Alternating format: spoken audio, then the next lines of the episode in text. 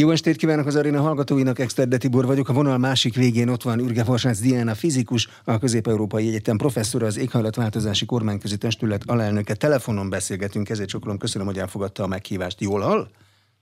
Köszönöm a meghívást, igen, jó hallom, és nagyon örülök, hogy újra beszélgethetünk. Egy történelmi léptékűnek mondott asszály van ebben a pillanatban is Magyarországon, és tartós hőhullámmal is meg kellett küzdeni.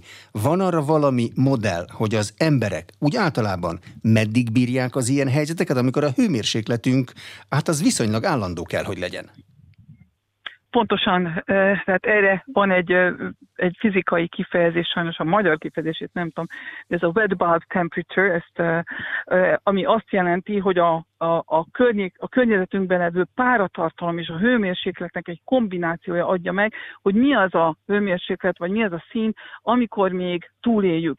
Hiszen, hogyha egy száraz meleg van, akkor sokkal melegebbet tud elviselni az emberi szervezet, hiszen gondoljunk abba bele, hogy mi olyan kb. 36 fokon üzemelünk, és ugye mindig táplálkozunk, tehát mindig, mindig égetünk, tehát mindig hő, minél többet mozgunk, annál többet égetünk, annál több hőt kell leadni, hőtől kell megszabadulnunk, már pedig ugye tudjuk az iskolából, a fizika órákról, hogy hő a melegtől a hideg irányba tud csak áramlani, tehát nekünk mindig melegebbnek kell lennünk, mint a környezetünknek, ahhoz, hogy üzemeljünk. Na most ide, ideiglenesen még, még kibírjuk egy kicsit 36 fok fölött is, ha köröttünk nagyobb a hőmérséklet, de akkor, akkor tudnunk kell izzadni, ugye nem véletlenül izzadunk, és ez egy természetes dolog, bár a mai világban teljesen próbáljuk úgy csinálni, mint hogy valami szörnyű bűn lenne, és, és ezt teljesen eltitkolni, de hát ez egy nagyon fontos része annak, hogy életben maradjunk, különösen a melegben.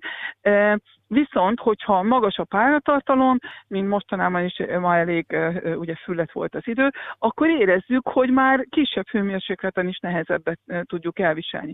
Tehát bizony, minél párásabb az idő, annál kisebb az a hőmérséklet, amit még az ember el tud viselni. Ha egy ideig föl, fölmegy a hőmérséklet, ez a wet temperature, ez a, hát most mondjam azt, hogy nedves gömb hőmérséklet, fölmegy ezen érték fölé, akkor egy pár órát még azért kibír az ember, viszont már hosszabb távon károsodik a szervezet, károsodnak a szervek, hosszabb távon meg is halhatunk.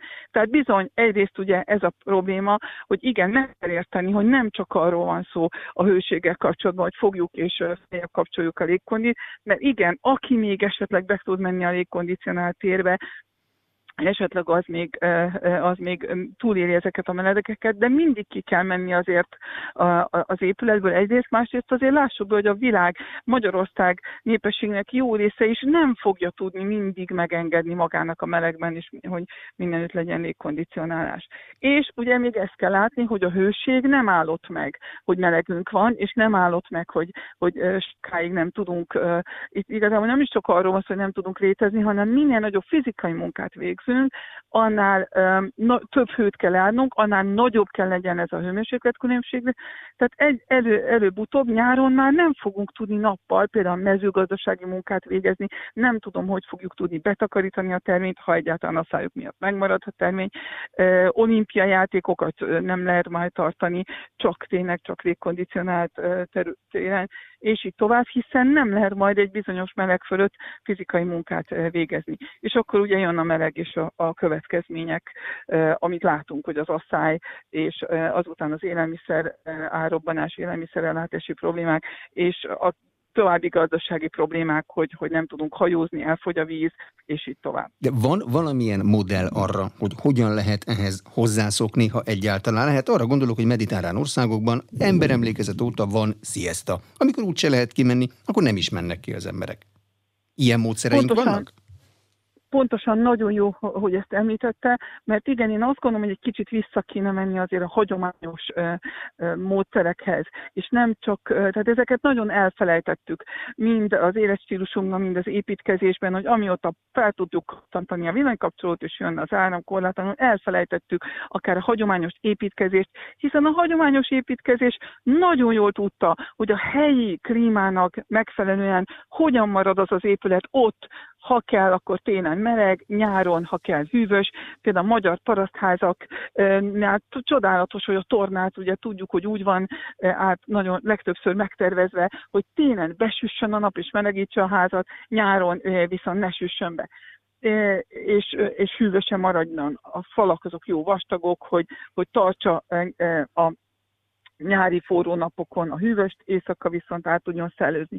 Ugyanígy pontosan említette a sziasztát, tehát pontosan a mediterránumban azért jó okosabban tudják azt, hogy hogy, hogy lehet eh, a, eh, a hőséghez alkalmazkodni. De sajnos eh, azt is kell látni, hogy az alkalmazkodásnak is vannak határai. Szerencsére még egy ideig azért valószínűleg egy, még egy bizonyos fokú melegedéshez fogunk tudni alkalmazkodni, vagy a melegedés bizonyos aspektusaihoz fogunk tudni alkalmazkodni, de pontosan az ön által említett éghajlatváltozási kormányközi testület, aki ugye az ENSZ tudományos klímatestülete gyakorlatilag. Ennek most jelent meg a, a idén az 7 év, az elmúlt 7 év tudományos eredményét összefoglaló jelentés sorozata, és ez rámutatott, hogy Európában legjobban a mediterránum van veszélyben, és hogy már egy három fokos globális átlaghőmérséklet emelkedésnél is a mediterránumban már nem fognak tudni bizonyos dolgokhoz alkalmazkodni, tudni. Lehetetlen. E, most ehhez képest ugye 1,2 Celsius fokot melegedett globális átlaghőmérséklet. Gondoljunk bele, hogy ezek a szörnyű e, e, Észak-Európában, sőt egész északi féltekén szinte ez a nagyon szélsőséges nyár ez már csak egyetlen egy Celsius fokos hőmérsékletemelkedést ilyen szélsőséges. Igaz, hogy szélsőségek mindig voltak, de nagyon sok tudományos vizsgálat kimutatta, hogy ennyire szárazság és ennyire szélsőséges hőmérsékletek nem lettek volna az éghajlatváltozás nélkül. Tehát ez már ilyen sokat jelent, akkor gondoljunk bele, mi lesz, amikor három fokot melegszünk, az jóval rosszabb lesz, és ugye azt abba kell belegondolni, hogy tényleg ez már olyan szintű lesz, hogy, hogy például a mediterránumban elfogy a víz. Na most, amikor elfogy a víz, akkor ahhoz nem lehet alkalmazkodni. Tehát vizet mondjuk öntözésre, mezőgazdasági öntözésre, meg, meg egész városok ellátására nem lehet vásárolni még esetleg a tenger közelében nagyon drágán talán lehet sótalanítani, na de ehhez, ehhez mondjuk Abu Dhabinak kell lenni, ahol olajból iszonyatosan sok energia és rengeteg pénz van, és, és ott lehet mondjuk egy millió, napi egy dollárt költeni arra, hogy egy, egy fasort locsoljanak, de ezt Európa nem fogja tudni megengedni magának. Tehát igen, ezt kell látni, hogy egy ideig lehet alkalmazkodni, de már három fok, ami nincs olyan messze, akkor már sok minden szempontból nem lehet alkalmazkodni. Arról van-e tudományos konszenzus, hogy a Föld mely térsége, mely országa mennyit tesz hozzá a globális felmelegedéshez szennyezésben? Igen, hát teljesen nyilvánvaló, vagy teljesen világos, hogy a legjobban azok az országok és azok a térségek tettek hozzá, ahol már régóta eh, elközödött az, ipari, az iparosodás és a gazdasági fejlődés eh, régóta van, hiszen eh, ezek az országok azok, akik fosszilis energiaforrásokat régóta használnak. Ez azt jelenti, hogy ugye főleg régen a szenet, aztán pedig az olajat és a gázt nagymértékben, akik használják, ezek a régiók azok, akik a legjobban felelősek az éghajlatváltozásért. Ehhez nagyon gyorsan zárkozik föl Kína például, ha olyan szempontból nézzük, hogy most már nekik az egyfőre első kibocsátásuk az viszonylag nagy, meg magas, viszont azért azt is látni kell, hogy a kínai kibocsátások egy elég jelentős része bizony a mi luxus igényeinket hivatott ellátni, tehát mi vásároljuk azokat az olcsó cuccokat, amiket ők legyártanak, és mi csak azért, hogy egy kicsit olcsóbb legyen, azért azért ott gyártatjuk és, és ide szállítatjuk őket.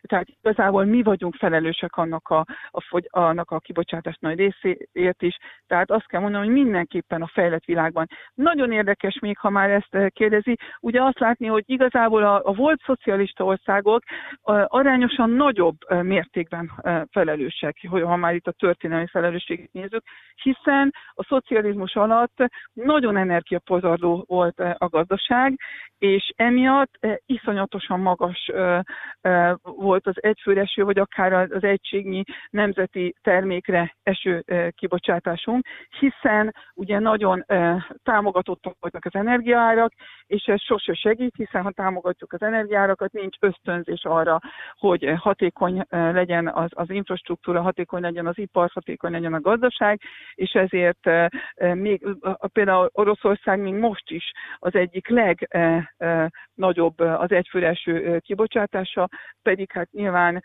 a gazdasági termés gazdasági kibocsátása messze nincsen ezzel egy szinten. Az, hogy most egy háborús és ráadásul energiaválság is van, a kormányok úgy tűnik, hogy kezdik felfedezni újra a szenet, amitől korábban már igyekeztek megszabadulni. Ennek milyen hatása lehet?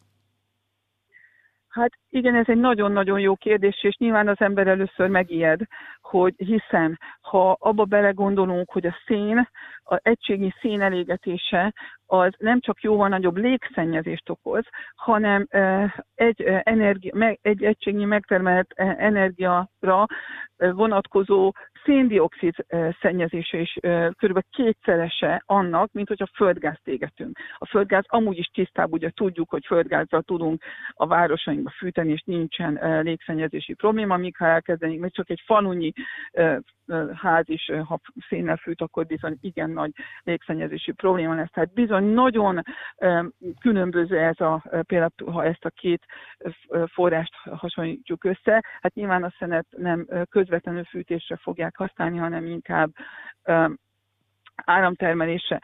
Ennek ellenére a, az első tanulmányok, amiket láttam ezzel kapcsolatban, azért azt mutatja, hogy összességében nagyon kicsi hatása lesz ennek, de azért én még erre, erre nem merek mérget venni, de az előzetes számítások azt mondják, hogy összességében nincs nagy hatása.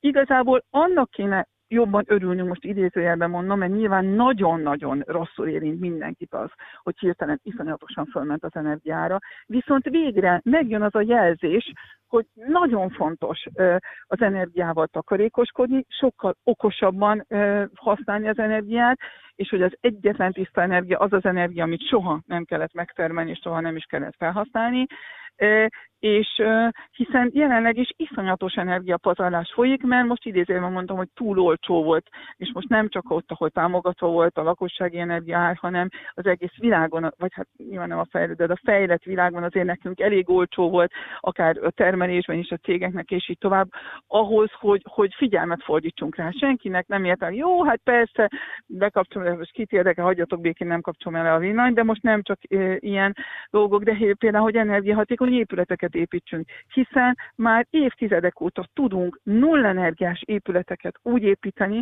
hogy azok ne kerüljenek gyakorlatilag többe, mint a hagyományos épületek. Mégis folyamatosan épülnek, épültek az elmúlt évtizedek alatt az energiapazarló épületek, mert hát kit érdekel.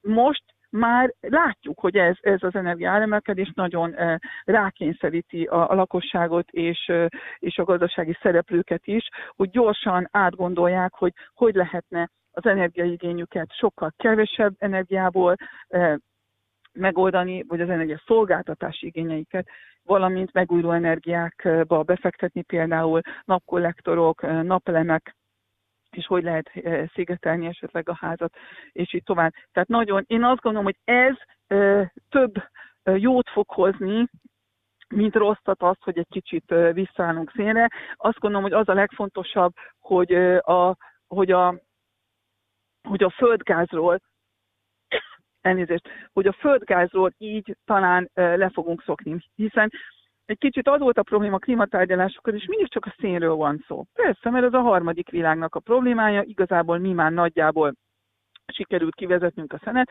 ezért gyorsan, nagyon könnyű volt az összes klímatárgyalásokon mindig a szénről beszélni, hogy a szenet hogy vezessük így és így, de szépen nagyon nagy síri csend honolt mondjuk az olaj és a földgázzal kapcsolatban, sőt, ugye az EU-ban a földgázt még föl is magasztaltuk nem régen, mint tiszta energiaforrásként ö, került be a taxonó, az úgynevezett taxonómiába, de hát nem az, hát ö, azt mondjuk, hogy át, az volt, a, az volt a, azzal a címmel került ez ígybe, hogy hát átmeneti üzemenet. Hát igen, átmenet a négy fokos melegedésbe, abban nagyon jó átmenetet van. A gázról ugyanúgy le kell szoknunk, és azt gondolom, hogy ez a háborús helyzet nagyon jó jön arra, hogy gyorsan alternatívákat dolgozzunk ki, és megértsük, hogy, hogy nagyon kényelmes a gáz, tényleg nagyon kényelmes, de megértsük, hogy bizony ebből is ki kell szállnunk. Én nagyon remélem, hogy ebbe az irányba fogunk elmozdulni, és nem nem abba, hogy egyszerűen csak meg fogjuk tanulni máshonnan beszerezni a földgáz. De kinek kell elősegítenie, hogy átálljunk más technológiára, például nulla energia igényű házakra. Egy nem nulla energia igényű ház megépítése is iszonyú pénzbe kerül, mert az elmúlt néhány évben minden építőanyag szinte napi árazású lett, ha egyáltalán van olyan. Pontosan, de ennek ellenére mégis építkeztünk, renget, nem keveset építkeztünk, rengeteget építkeztünk. Az összes ilyen építkezésnek én azt gondolom, hogy nagyon fontos lett volna, hogy nullenergiás építkezés kellett volna legyen, legalábbis én akkor adtam volna állami támogatást, vagy akármilyen EU-s közpénzt, ha legalább ez a feltétel teljesül, hogy akkor nagyon energiahatékony legyen az az épület, vagy ha lehet nullenergiás de itt sajnos igazából a nagy feladat a felújítás, hiszen pontosan ezt látjuk, hogy az új építésnél még nagyon kicsi a feláll, ha van egyáltalán, sőt, én nagyon sok kutatásom van, és nagyon sok más, más kutatóknak és szakembereknek a kutatásait, az építőipari szakemberek kutatásait is összegeztem a publikációmban, és megmutattam, hogy makroszinten, tehát hogyha nagyon nagy adatsorokat nézünk, akkor igazából még olcsóbb is lehet a nullenergiás, vagy legalábbis a passzív házszintű építkezés, mint, mint, egy, mint a hagyományos építkezés. Viszont ugyan nagy falat, Magyarországon is, és egész Európában a felújítás. Hiszen igazából megvan az az épületállomány, amire szükségünk van. Magyarországon is csökken a lakosság, igazából nem kellene többet építkeznünk. A meglévő épületállományt kellene inkább ügyesen újra, ö, újra élet lehelni belül, bele, és hát persze vannak olyan állagú épületek, amiket lehet, hogy nem lehet, de azért a legtöbbet azt, azt, azt lehet. És a felújításnál tényleg nagyon sokba kerül. Én azt gondolom, hogy, pont, hogy, hogy ez, ez közfeladat, mert, mert a, a nyugdíjas Mariska nénit a falu széléről. Nyilván nem lesz soha se annyi tőkéje, se annyi ideje, se annyi energiális a tudása ahhoz, hogy elintézze, hogy a kádár kockáját mondjuk null energiásra hogyan lehet felújítani. Én azt gondolom, hogy ez közfeladat, hiszen közérdek az. Nem csak az, hogy, hogy klímasemlegesek leszünk, legyünk, az is, de szerintem még annál sokkal nagyobb közérdek, hogy ne függjünk sehonnan jövő gázimporttól, és ha null energiásra felújítjuk a magyar épületállományt, sőt, az európai épületállományt, akkor nem, akkor gyakorlatilag a földgázimportunkat nagyon lehet, le lehet csökkenteni, hiszen a földgáz nagy részét azért épületfűtésre, vagy általában fűtés célra használjuk, és ugye melegvíz szolgáltatásra, de azt is azért jól meg lehet oldani ennek hatékonyabb technológiákkal. Tehát egyrészt ugye a, hogy ne kelljen importálni, másrészt pedig, hogy ne legyen ö, ö, szociális szempontból. Tehát az igazi rezsicsökkentés, most nem, inkább nem akarok politizálni, de az igazi, tehát Európában is nagy az energiaszegénység, ez azt jelenti, hogy a lakosságnak egy jelentős része nem tudja megengedni magának azt, hogy megfelelő hőmérsékletet fűtse az otthonát, vagy pedig, ha például távfűt, távfűtött lakásban él, akkor lehet, ugye nincs választása, mert ki kell azt fizetni, akkor lehet, hogy elég meleg van, viszont akkor más területekről kell föl áldozatot hoznia, és nem tud esetleg ott mondjuk nem tud eleget, e, elég megfelelő táplálékot biztosítani. Tehát mindenképpen szociális célból, energiafüggőség célból, környezeti célból, tehát ez egy nagyon fontos köztér lenne, hogy az épületállományainkat felújítsuk, és azt is megmutattok már sokszor, hogy nagyon sok energiával kapcsolatos dotáció, szubvenció megy. Nem, most nem csak a rezsit támogatásokról beszélek, hanem általában minden országban hatalmas energetikával kapcsolatos különböző támogatások, akár különböző adókedvezmények vannak, hogyha ezeket nem kellene más csinálni, csak ezeket sokkal okosabban felhasználni, és ebbe az irányba küldeni, ide fókuszálni, valamint én azt gondolom, hogy a klímapénzek nagy részét is, hiszen most már az Európa Unióban is, Magyarországon is nagyon jelentős klímapénzek forognak azért, hiszen a szennyezésért fizetni kell, és ezt visszafektetjük a klímabarát beruházásokba. Én azt gondolom, hogy erre kellene fókuszálni, és ezekből a pénzekből már sokszor kimutattuk, hogy már mostanáig is fel tudtuk volna újítani az európai épületállományt, ha pár évtizeddel ezelőtt elkezdjük ezeket a megfelelő irányba fókuszálni. Tehát igen, én azt gondolom, hogy nem a kisembernek kell felújítani, nem az ő feladata, hogy felújítsuk. Nyilván lehet, hogy valamit talán elvárnék, hogy, hogy ő is beleszálljon, hiszen a saját ingatana az, ami sokkal többet fog érni, de ez alapvetően közcél, és közpénzeket kéne erre fektetni, de az tény, hogy ez nagyon-nagyon sokba kerül összesen. Látnak-e most reménykeltő technológiákat arra, hogy az egyébként megújuló technikával előállt villamosenergiát gazdaságosan lehessen tárolni? Hidrogéncelláról szokás beszélni, pumpás vízi erőművekről szokás beszélni, egyik se olcsó. Itt nagyon nagy fejlődés történt ezen a területen, tehát általában az energiatárolás az, tehát három területen történt nagyon nagy fejlődés, ahol a klímaváltozással kapcsolatos technológiák, energetikai megoldások költsége nagyon jelentősen leesett.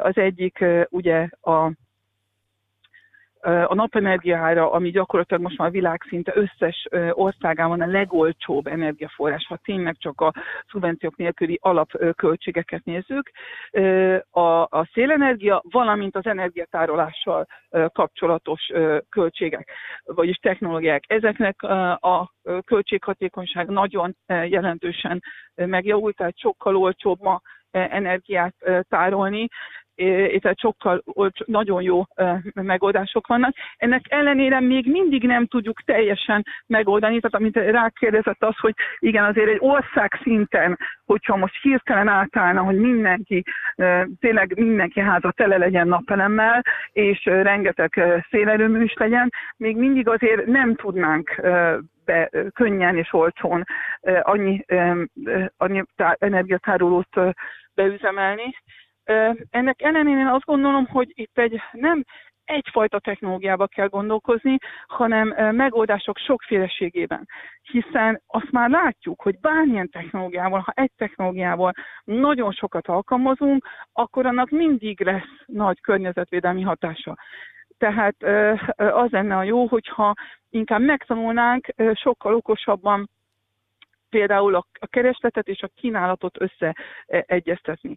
És ez ma, tehát a 21. századi e, energiarendszerekben az energiatárolási szükséglet egy részét át fogja venni az okos irányítás és az okos, a mesterséges intelligenciára val, alapuló energiaelosztás és energiaigény menedzselés. Tehát nagyon sok olyan energiaigényünk van, amit azért lehet egy kicsit tologatni.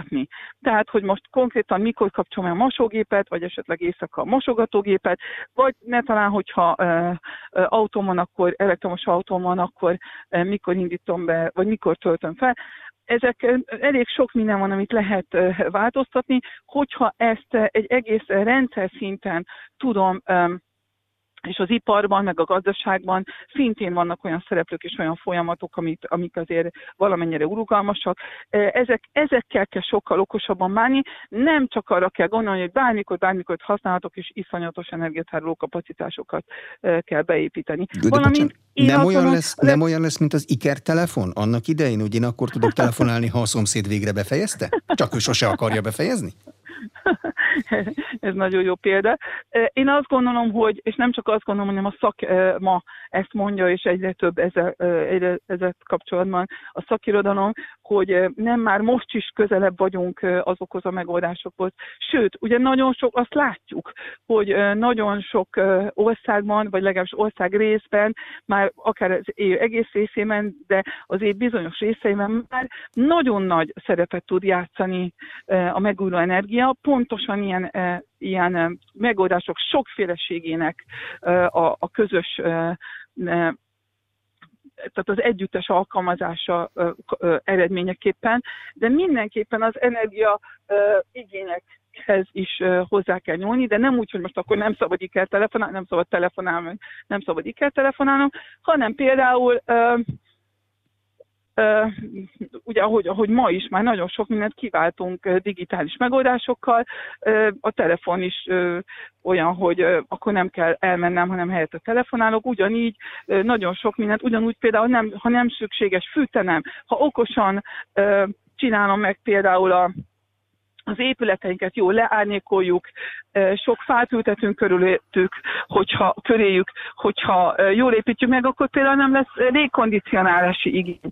Tehát én azt gondolom, hogy inkább az energiaigények egy jelentős részét ki kellene küszöbölnünk, és le kellene csökkentenünk, és akkor az energiatárolási, a maradék energiatárolási igény is sokkal kevesebb. Tehát itt mindenkinek ugye a leg, legjobb és legolcsóbb energia az energiahatékonyság, először ezeket kell maximálisan kihasználni, és ha azt maximálisan kihasználtuk, akkor már az energiatárolás is sokkal kevésbé lesz probléma, és a meglevő és a nagyon javuló technológiákkal jobban ki fogjuk tudni elégíteni ezeket az igényeket. Kiszámolta-e bárki bárhol a tudományban az elektromos autózásra való átállás teljes környezeti terhelését, mert ezt egy ideje ilyen megváltásként kezeljük, de azt sokan nem számolják bele, hogy azt az autót a nulláról kell legyártani, míg a aut, vele helyettesített másik autót meg meg kell semmisíteni, és mind a kettő energiába kerül. Pontosan, pontosan, ez nagyon-nagyon fontos, hogy ezt erről beszélhetünk egy kicsit, mert ez fontos egy kicsit körüljárni, hiszen ezzel kapcsolatban nagyon sok, egyrészt a téveszme, másrészt, másrészt a bizonytalanság, hiszen nagyon sok mindent hasonlíthatunk össze. Én azért azt gondolom, hogy az, az semmiképpen nem jó, ha teljesen meglevő és fiatal autókat fogjuk és kidobunk, és helyette azokat cseréljük le elektromos közlekedésre. Pontosan emiatt kell, hogy időben elkezdjük az elektromos közlekedésre való átállást, hiszen az nem kérdés, hogy jelenleg, a jelenlegi belső égésű motorokon, tehát az olajhasználaton alapuló közlekedés nem mehet így tovább, ahogy van. Tehát ebből következik az, hogy előbb-utóbb le kell szoknunk ezekről az autókról, tehát ezeket ki kell vonnunk, amit ugye sokáig tart, mert pontosan nem akarunk senkit arra kényszeríteni, hogy amíg a jó állapotban levő, jól működő autóját fogja kidobja. Egyrészt azért, mert ez egy hatalmas anyagi kár, másrészt azért, mert pontosan, ahogy ezt elmondta, az egy hatalmas fölösleges környezeti szennyezés. Tehát emiatt időben kell ezt elkezdeni, mert az egy autóparkot lecserélni, az több évtized emiatt lehet, hogy a jelen pillanatban, még ha nem is vesszük ezt az úgynevezett életciklus elemzést, tehát nem is nézzük azt a gyártáshoz, meg aztán az elhelyezéshez, ártalmatításhoz szükséges, vagy az ebből adódó környezeti károkat, még ebből adódóan sem mindig feltétlenül jobb most az elektromos közlekedés, hiszen amíg esetleg részben szénből, meg sokszor gáz termeljük az áramot, akkor az összkibocsátás nem feltétlenül jobb. Viszont azt kell látni, sőt, ugye még az a hátrány az elektromos közlekedésnek sajnos, hogy hát amíg, amíg nem volt akkor áromanás, bár most mindenhol, minden téren áromanás van, de, de alapvetően olcsóbb az elektromos közlekedés, tehát emiatt azért lehet, hogy többet fogunk közlekedni. Tehát összességében nem világos, hogy melyik a, a jobb, és tényleg hozzájön az, hogy le kell gyártani, és különösen az akkumulátorokhoz ö, szükséges ö, anyagok azok, amikkel kapcsolatban nagyon sok ö, ugye, problémás probléma csatolódik, akár a nagy vízfogyasztás, a gyártáshoz szükséges nagy vízfogyasztás, akár a ritka földfémek beszerzése jelen pillanatban. Nagyon környezetrombolóan folyik, nagyon, nagyon sokszor gyerek munkaerőt használnak ehhez Amerikában, úgyhogy összességében tényleg nagyon sok a környezeti problémája kapcsolatban. Tehát azt kell mondanom, hogy igen, ki kell vezetnünk az olaj alapú közlekedést, jelen pillanatban nincs jobb, mint az elektromos, de ez se sokkal jobb, és az biztos, hogyha az egész világ elektromos járművekkel fog közlekedni, és egy-két évtizeden belül le akarjuk cserélni az egész járműparkot, legalábbis amit tudunk, akkor ebből is nagyon nagy egyéb környezeti problémák lesznek. Ugye már most sem tudjuk, hogy, hogy, hogy lesz-e elegendő ritka földfény például az akkumulátorokhoz, és így tovább. Tehát nagyon sok probléma lesz. Tehát nem ez, tehát ideiglenesen, átmenetileg megoldás. De hosszú távon nem az a megoldás, hogy egyszerűen kidobjuk az egyik fajta uh, autót, és, és aztán belerakunk egy másik fajta motort. Az a megoldás, hogy át kell gondolnunk a, kö, a közlekedési igényeket, és, és tehát több, többféle megoldás. Az egyik, hogy eleve meg kell gondolni, hogy biztos, hogy minden, mindig el kell, mindig autóba kell ülni, és el kell menni. Tehát eleve, ha mondjuk a városainkat okosabban szerveznénk, okosabban állítanánk át, akkor um, ilyen úgynevezett ilyen 15 perces város negyedekre, ami azt jelenti, hogy mindenki az otthonából el tudjon gyalogolni, rollerezni, vagy maximum biciklizni 15 perc alatt a munkahelyére, az orvoshoz, az oviba, a boltba, a, a, a, a kormányablakhoz, és így tovább, akkor akkor nem is feltétlenül kellene ennyit, ennyit közlekedni, és eleve nem kellene annyi autó legyen. Ha pedig lecsökkentjük a közlekedési igényt, akkor már jóval kevesebb jármű ki tudja szolgálni, és, és akkor pedig az ilyen shared mobility, tehát a megosztott közlekedési rendszerek, ami gyakorlatilag ugyanaz, mint a tömegközlekedés, csak egy 21.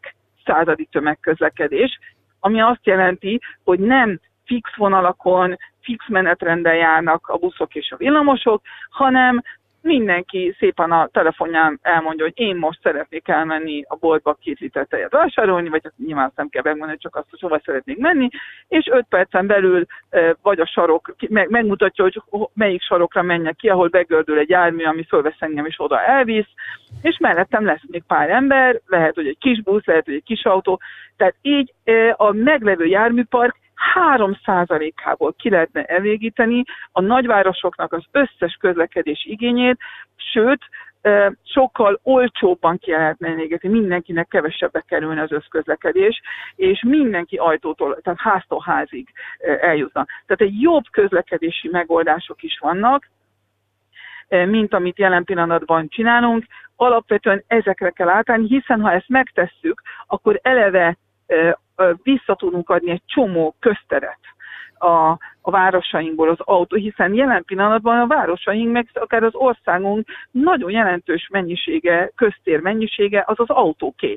Parkolók, parkolóházak, utak, formájában, hiszen egy autóra több helyen kell parkolót föntartani, ugye a bevásárlóközpontban, az önkormányzatnál, az, az bolt előtt, az iskola előtt, a, a házunk előtt, és így tovább. Ez iszonyatos infrastruktúra és város köztér pazarlás, hogyha lehetne elfogadnánk, hogy nem mindig a saját autóban ülünk, hanem egy közautóban, ami ugyanúgy elvisz minket, ahol szeretnénk. Jó, de bocsánat, akkor alkalmaz a éghajlatváltozási kormányközi testület pszichológusokat, mert biztos ön is sok olyan embert ismer, aki soha, de soha nem fog kiszállni az autójából, mert ha ki kéne szállnia, azt a társadalmi lecsúszása egyik jeleként értékelni, és a szabadsága elvesztéseként értékelni. Őt Igen, ez egy nagyon-nagyon ez egy nagyon-nagyon jó kérdés és nagyon fontos nyilván megnézni itt a magatartás tudományi és, és általában a, a, a, a társadalom tudományi vonatkozásait ezeknek a változásoknak. Viszont azt is látni, egy két dolgot kell ezzel kapcsolatban látni. Az egyik az az, hogy akiről beszélünk, az egy bizonyos generáció. És az egy bizonyos generációból is egy viszonylag vékony réteg. Tehát egy viszonylag vékony réteg az egy generációból, aki annyira hozzá van szokva az autójához, hogy ő, ő neki az az életének az alapja, és, és ezt, ezt egy tényleg, ahogy elmondta, ehhez szokott hozzá, tehát egy nagyon nagy életmód nem csak váltásnak, hanem nagyon nagy áldozatnak érezni, hanem a saját autójába ülne, a másikba. Viszont nagyon nagy olyan réteg van, aki, hogyha átgondolná, hogy összesen mennyit is fizetek a, a, mondjuk akár egy kilométerre is, hogy elmentem, hogyha be, nem csak az autóára, a benzinára, a biztosítására, a a javítatására, a garázsára, a parkolására, és most ezt mind-mind-mind összeadná, amit egy év az autójára köt, és hogy költ, és hogyha ennek egy töredékéből megkapná ugyanazt a szolgáltatást, tehát ugyanúgy bármikor, bárhova el tud menni, ahol akar, csak nem mindig feltétlen a saját autómmal. Van, amikor a saját autómmal akarok menni, mert mit tudom én, nagyon sok cuccot akarok benne tárolni, és el akarom, és azt aztán haza is akarom mondani, hogy nem tudom. De azért az, az, az, az, az közlekedésünk nagy része nem erről szól akkor, hogyha mondjuk ezt megkapná tizedáron, akkor azért nagyon sok ember mégis inkább ezt eh, választaná valószínűleg. Tehát ez az egyik. A másik viszont, hogy eh, igaza van, tehát nem fogjuk tudni az éghajlatváltozást úgy megoldani, hogy semmi változást ne, ne hozzunk. Eh, el kell dönteni, vagy hagyjuk, hogy iszonyatos asszályok, hatalmas gazdasági károk legyenek egyre nagyobban. Tehát azért nézzük meg, hogy az asszály ez nem csak arról szólt, hogy meleg volt, és, és jaj, lehullanak a fáról le levelek, hanem arról szólt, hogy a, a, a gabonánk negyede nem termett meg, arról szól, hogy a hajózás nem működött, sem miatt nem tudtunk szállítani, arról szólt, hogy erőműveket nem tudtunk működtetni, és még sorolhatnánk tovább, és e, azt a rengeteg gazdasági kárt, ami, ami abból adódott, e, hogy most, e, most Kínában éppen cégek vagy gyárak nem tudtak működni, mert akkora hőséghullám volt. Tehát igen, ezek bizony nagyon nagy gazdasági károkat okoznak, és kezdik térdre kényszeríteni most már időnként a gazdaságot. Tehát el kell dönteni, hogy, hogyha lehet ehhez ragaszkodni, de egyrészt nagyon nagy árat fizetünk érte, másrészt pedig lehetséges, hogy a gyerekeink életében már nagyon lakhatatlan lesz a Föld, vagy legalábbis nagyon nagy civilizációs problémák lesznek, háborúk, konfliktusok, és nagyon, nagyon problémás lesz az élet, hatalmas migrációs nyomás, és így tovább.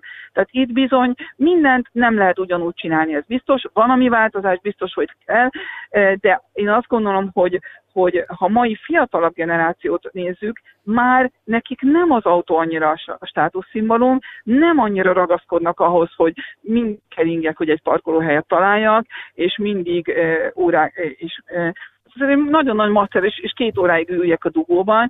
Egy kicsit már, már ők ezt elengedték, más a fontos nekik, más a státuszszimbólum, más, más a lényeg, és ők azt hiszem, hogy már sokkal könnyebben váltanának, csak nem az ő kezükben vannak a döntések. A döntéshozók még abból a generációból vannak, és abból a társadalmi rétegből, akik annyira ragaszkodnak az autójukhoz. Maradnék még mindig a háztartásnál. Van-e éghajlatváltozást érintő egyenlege a háztartási gépek lecserélésének? Arra gondolok, hogy ma már a háztartási gépek a címke szerint sokkal energiatakarékosabbak, mint a régiek, de a régiek a népi bölcsesség szerint 30 évig működnek, az újak meg nem. Pontosan. Én szétválasztanám ezt a két dolgot.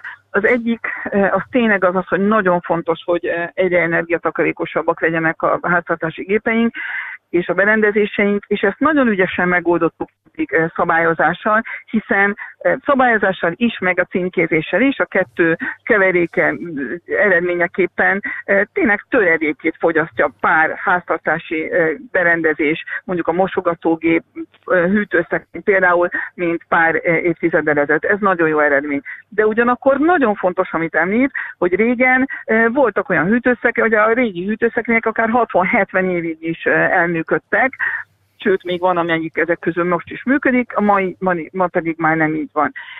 Bizony erre is szabályozás kellene, és egyre több olyan ország van, sajnos az Európa Unió szinten még ez nem történt meg, de vannak olyan országok, akik az elkezdték az úgynevezett right to repair, tehát hogy a javításhoz és a javítatáshoz való jogot törvénybe iktatni, ami megelőzi ezt a ezt a planned obsolescence, tehát ezt a, a tervezett tönkremenetel, hiszen ma a berendezéseink nagy része az úgy van direkt gyártva, hogy minél hamarabb tönkre menjen, és egyrészt, másrészt pedig, ha nem is feltétlenül megy, tön- vagy ha tönkre megy is, akkor is ne lehessen javítani, vagy ha esetleg javítani lehessen, csak a gyártó cég az, aki javíthassa ezt, csak őnála vannak a, a, a az ehhez szükséges útmutatók, a berendezés a hozzá, az alkatrészeket csak ők gyártik, gyártják, és azt is csak egy pár évig, hogy nehogy véletlenül túl sokáig használjuk a berendezést.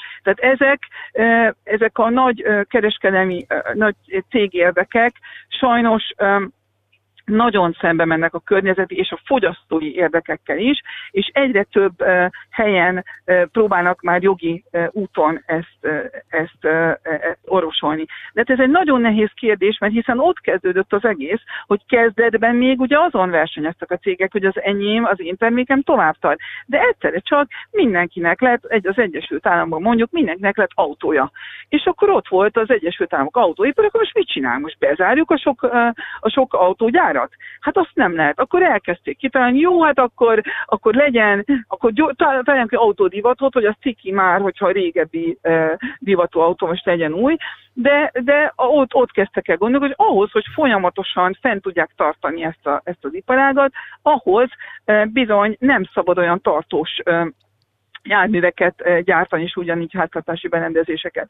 Na most ezt, hogyha van olyan törvény, ami azt mondja, hogy kötelező például hosszabb garanciákat adni, hogyha kötelező, hogy hm, publikálni kell, nyilvánosságra kell hozni a javítási útmutatókat, hogy ne csak az a cég tudja javítani a berendezést, hanem, hanem javító tehát régen ugye rengeteg szerviz volt, rengeteg javítóüzem volt, rengetegen éltek ebből. Ma már nem tudnak élni ebből, mert egyszerűen nem is tudják meg, nem tudják meg, megszerelni a dolgokat, hiszen a gyártók nagyon féltve őrzik ezeket a titkokat, hogy hogyan lehetne berendezni, hogyan lehetne berendezni, plusz az alkotéseket. Tehát, hogyha ezt törvényen azért lehet szabályozni, és nagyon remélem, hogy ebbe az irányba tovább megy az Európa Unió is, hiszen ez semmiképpen nem a fogyasztók érdeke, és a fogyasztók részéről is remélem, hogy egyre több nyomást, hogy, eh, hogy, eh, hogy igenis meg tudjuk javítatni a, a dolgokat, ne olyan drágán tudjuk megjavítatni, és eleve eh, akkor tartós, hogy inkább a tartóságban versenyezzenek a cégek, ne pedig csak az árban. Ez idei asszály az ország jelentős részén térdigérő kukorica, sárga, meg a folyók szintjének csökkenése az rámutatott arra, hogy valamit másképp kell csinálni de a folyók azok nem egy országban erednek, és nem is ott érnek véget. Van valami központi terv arra, hogy hogyan lehet például a vízkormányzást megcsinálni, vagy milyen növényekre lehet áttérni, mert a nemesítés sem rövid folyamat.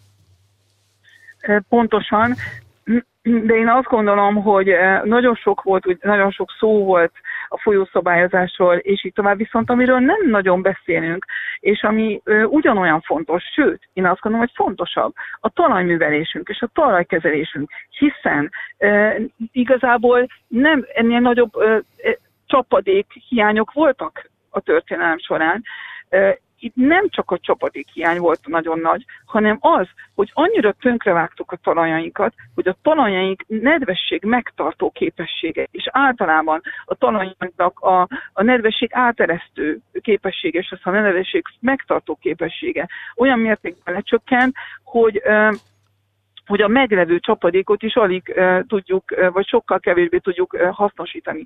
Tehát itt ott kezdeném, hogy eleve át kéne gondolni azt, hogy biztos jó, hogy a fél országot lebetonoztuk, nem csak mi, egész Európában, az egész világon ez a tendencia.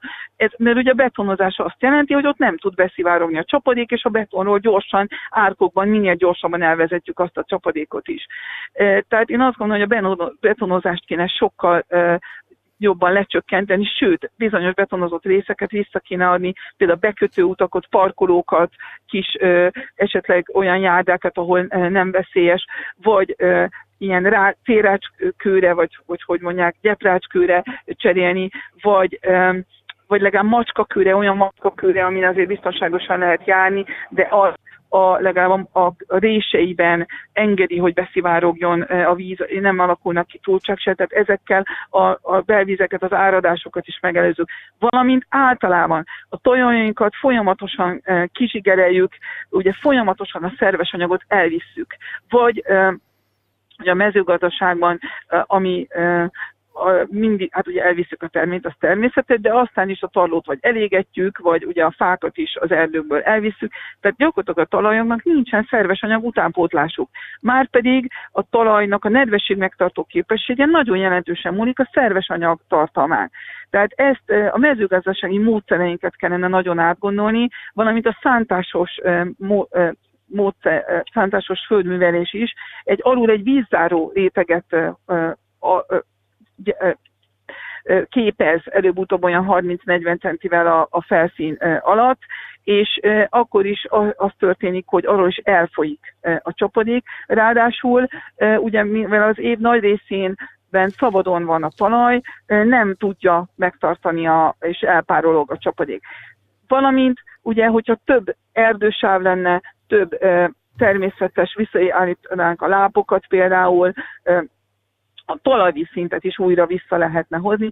Tehát itt sokkal komplexebben kell gondolkodni, mint csak az, hogy a folyókban mennyi vízünk jön, hanem a Magyarországra érkező csapadékkal sokkal okosabban kellene gazdálkodni, és nem csak úgy, hogy mérnöki struktúrákban kéne ezeket tárolni, hanem hiszen a talajainkban jóval több csapadékot tudunk tárolni, mint akárhány víztározóban, inkább a talajokkal kéne sokkal jobban foglalkoznunk, hogy ne legyen olyan hőség az erdősávok részén, és ne párologjon annyira el a víz, valamint nagyobb legyen a szerves anyagtartalma, és ne, és, ne, és legyen általában takaró növény, hogy jobban megtartsa a leérkező csapadékot is. De lápokkal egy újabb érzékeny területre érkeztünk, mert ahol láp van, ott előbb-utóbb szúnyog is lesz.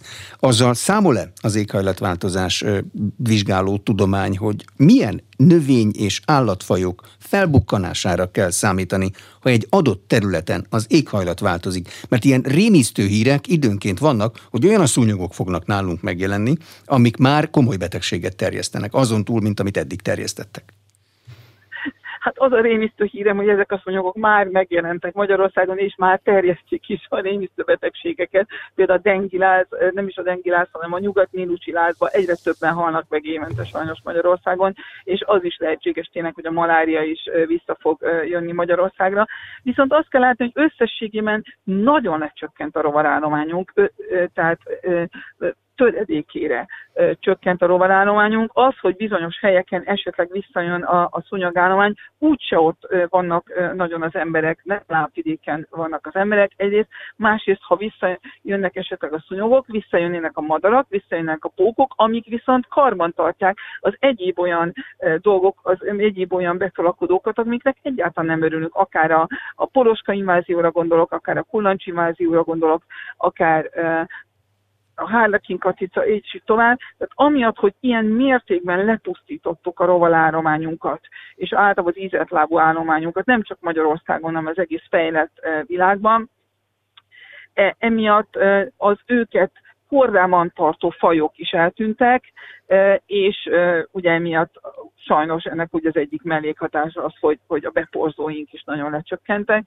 de hogyha visszaállítanánk minél több ilyen természetes élőhelyet, akkor, akkor ezek az ő, ők, ő rajtuk, ővelőlük táplálkozók is talán újra e, elszaporodnának, és segítenének korvátában tartani akár a mezőgazdasági kártevőket, akár az ilyen kellemetlen dolgokat, amit bizony el fognak özölni, hiszen no, egy, egyre inkább csak pár fajt hagyunk meg élni a, a környezetünkben, mindent kiírtunk magunktól, már pedig akkor előbb-utóbb azok a fajok fognak nyerni, amik nagyon könnyen alkalmazkodnak az emberközeli környezethez.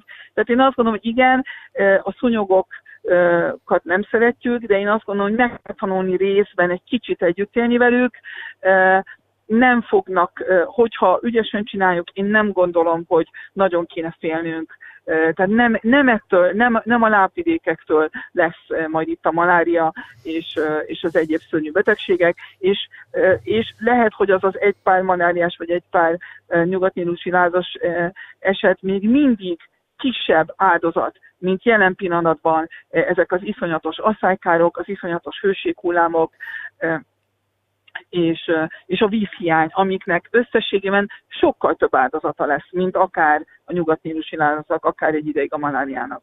Köszönöm szépen. Az elmúlt egy órában Ürge Forsánc Diana fizikus, a Közép-Európai Egyetem professzora, az éghajlatváltozási kormányközi testület alelnöke volt az Inforádió arénájának vendége. A műsor elkészítésében Illis László felelős szerkesztő és Módos Márton főszerkesztő vett részt. Köszönöm a figyelmet, Nexterde Tibor vagyok.